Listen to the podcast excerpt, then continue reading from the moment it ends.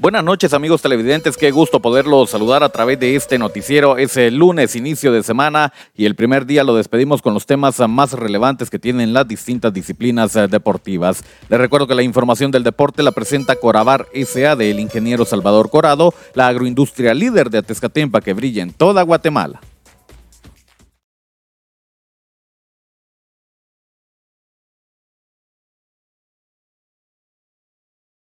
Buenas noches, esto es el segmento deportivo. Es eh, momento de conocer los resultados que nos dejan las distintas eh, agendas deportivas que tuvieron actividad durante el fin de semana en el ámbito local, nacional e internacional. Nos adentramos al plano internacional y vaya noticia porque ya están eh, definidos los juegos de octavos de final en la Champions League, estos que retornan hasta el mes de febrero del año 2023. ¿Cómo han quedado los encuentros? Bueno, el Leipzig se enfrenta al equipo del Manchester City, el equipo del Brujas se enfrenta al Benfica, el Liverpool se mide contra el equipo del Real Madrid, el Milan va contra el Tottenham, el equipo del Frankfurt se mide al Nápoles, el equipo del eh, Dortmund, el Borussia Dortmund se enfrenta al Chelsea, el Inter de Milán va contra el Porto y vaya juegazo, se viene el PSG contra el equipo del FC Bayern Múnich. Así los eh, distintos eh, juegos que han quedado ya para los octavos de final de la Champions eh, League. Seguimos hablando del deporte internacional. La selección de Brasil está lista para viajar al Mundial de Qatar 2022. Estamos a tan solo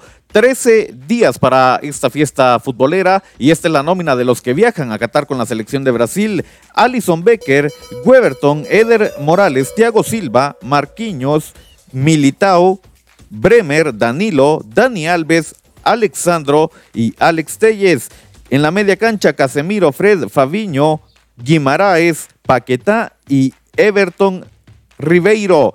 Su lista de delanteros, Gabriel eh, Martinelli, Neymar Vinicius Jr., Anthony Rapiña, Richarlison, Rodrigo, Gabriel Jesús y Pedro Guilherme.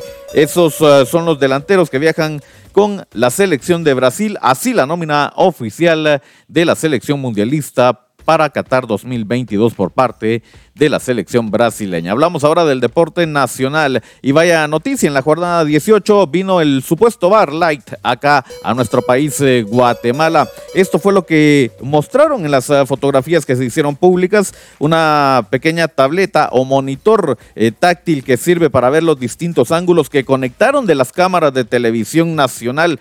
Solo vinieron a hacer una demostración de un programa que ocupa la FIFA y eso fue lo que mostraron autoridades de la Federación de Fútbol Nacional de Guatemala y también eh, miembros eh, de la liga. Vaya implementación y demostración que se vino a hacer con el eh, trabajo de los amigos de Televisión Nacional. Seguimos hablando del deporte guatemalteco, conocemos los resultados que nos deja la jornada 18 en la Liga GT. Atención porque el equipo de comunicaciones empató a dos con los Príncipes Azules del Cobán Imperial. Misco empató a cero con el equipo de Santa Lucía. Cuatro goles a uno le ganó Antigua al equipo de Iztapa. Municipal se impone de visita tres goles a uno al equipo de Guastatoya. Malacateco por la mínima vence al conjunto cebollero que suma una nueva derrota a los eh, del Deportivo Achuapa. Esta vez pierden 1 por 0. Chinabajul Huehue pierde como local 2-0 contra el equipo del Xelajú Mario Camposeco. Tabla de posiciones. Antigua es el líder con 31 puntos. Segundo lugar para Comunicaciones con 30. Cobán es tercero con 29. Con 25 Malacateco es eh, cuarto. Quinto lugar eh, Shela con 24 puntos. Con 23 puntos aparecen en sexto municipal. Séptimo Guastatoya.